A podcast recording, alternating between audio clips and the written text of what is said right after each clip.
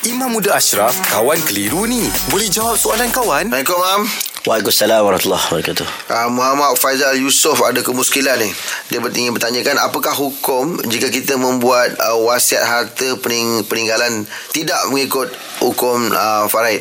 Uh, seperti uh, hibah atau wasiat mengikut uh, kehendak sendiri.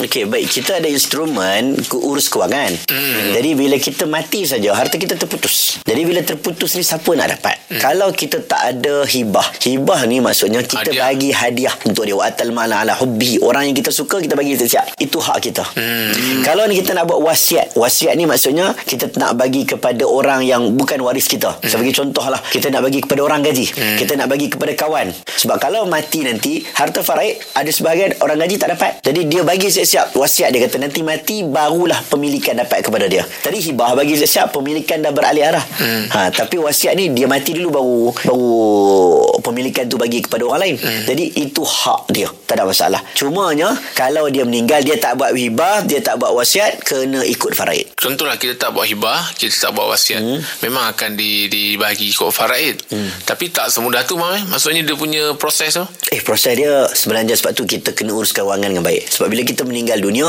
pertama sekali kita bimbang harta kita bila lebih had tertentu dia akan dibekukan oleh bank negara. Sebab bila dah kita mati, orang baru kena bagi ikut ikut ada portion dia. Yalah. Kan sagi semua pakat tuntut, semua pakat pergi mahkamah, semua pakat nak kata dia hak-hak dia. Jadi sebab itulah yang paling penting kalau dia ada kesempatan untuk buat hibah, dia buat. Buat cepat-cepat. Kalau ada wasiat Buat Tapi kalau dia tak buat benda tu Maka anak beranak Kena ikut faraid Ya wasiat tidak boleh pada waris hmm. Contohlah Contoh ha. eh. Saya wasiat kepada anak saya hmm. Saya wasiat kepada anak saya Anak saya ada tiga orang lelaki Ha. Saya wasiat Saya kata uh, Anak saya ni Yang ni dapat lima bahagian Lima bahagian Yang ni dua bahagian Yang ni satu bahagian hmm. Okey Boleh tak boleh Kalau selepas daripada ayah meninggal Anak-anak nak ikut wasiat ayah Hukumnya boleh Sebab ini hasrat ayah Tapi kalau ayah dah meninggal Anak-anak bertengkar kata Tak mau Tak mau. Kita bagi sama banyak ha, Itu maksudnya Tidak boleh wasiat kepada waris Oh, itu sebab maksud dia. wasiat telah dipadamkan dengan faraid bagi waris saja.